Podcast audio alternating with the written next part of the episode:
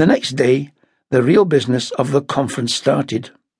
The Australian Health Minister opened proceedings with a short speech welcoming his distinguished guests, then left the stage to Professor Lee. He walked down the steps to the front row and sat in the vacant seat beside me. We smiled, whispered good mornings to each other, and sat back to listen. Professor Lee was a true pro in the professional stage sense, as well as in the academic one. He wasted no time in summoning Professor Hashimoto to the lectern. Having seen the three slides the previous evening, I was looking forward to his talk. The lecture was on medical and surgical research into arthritis in Japan.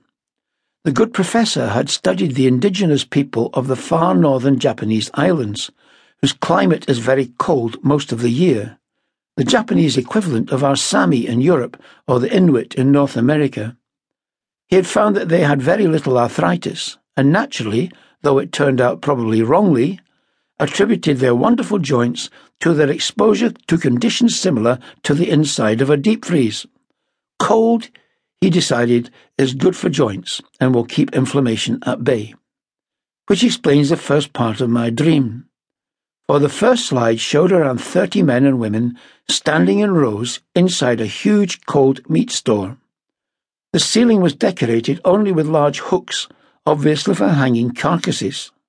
That's odd enough. Odder still was that the men were dressed only in a small white triangle the women had two more in the appropriate strategic places. Oh, and they were all wearing fetching white socks. They looked solemn, even inscrutable, as an average Brit would expect of a group of Oriental people. But on closer examination, their expressions suggested a mixture of terror and extreme discomfort. In the top right hand corner of the picture were two sets of numbers. The top one read minus 25 degrees, the lower one 2.30 min. Professor Hashimoto explained to the astonished audience. The top figure was the temperature in Celsius, the lower one the number of minutes and seconds that had passed so far. This was halfway through their exposure, he explained in his matter of fact monotone. I could almost hear 400 mouths open and remain agape.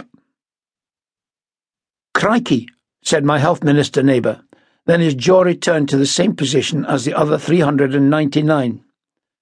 A hand went up from the front row. It was Professor Lee's. It wasn't usual for a speaker to be interrupted mid talk, but the revered chairman couldn't be denied. What is your success rate? Professor Lee asked him. Almost 100%, came the reply. How do you measure your success? was the inevitable follow up. This was a scientific meeting, after all. It is simple, Professor Hashimoto replied. None of them saw the need for another treatment. The 400 mouths changed from gapes to grins. You assumed then that if they did not return, they had become well. Professor Lee was grinning too. Of course, Professor Hashimoto replied. They would surely tell me if they had not. They're not bloody Australians, whispered my neighbour. They would have murdered him. The talk then turned to surgery. This was the mid 80s, and surgery for arthritis was in its early years. Hips could be done, knees were a bit more difficult, and replacement of other joints still experimental. So the next slide set the jaws agape again. It was a full body x ray from the top of the skull to the bottom of the toes, taken from the front. The bones were easy to see in the usual white on black of an ordinary x ray film. The joints were different. Both hips, both knees, both shoulders, one elbow, and almost all the knuckle joints were artificial. The material, probably acrylic, of which they were made, stood out in stark contrast to the rest of the skeleton.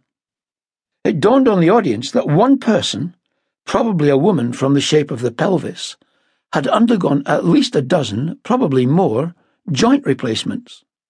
It was a tour de force, far in advance of anything we would hear at the rest of the meeting. Another hand went up, this time from the third row. I recognised Melbourne's Professor Waters. He was going to chair a meeting later.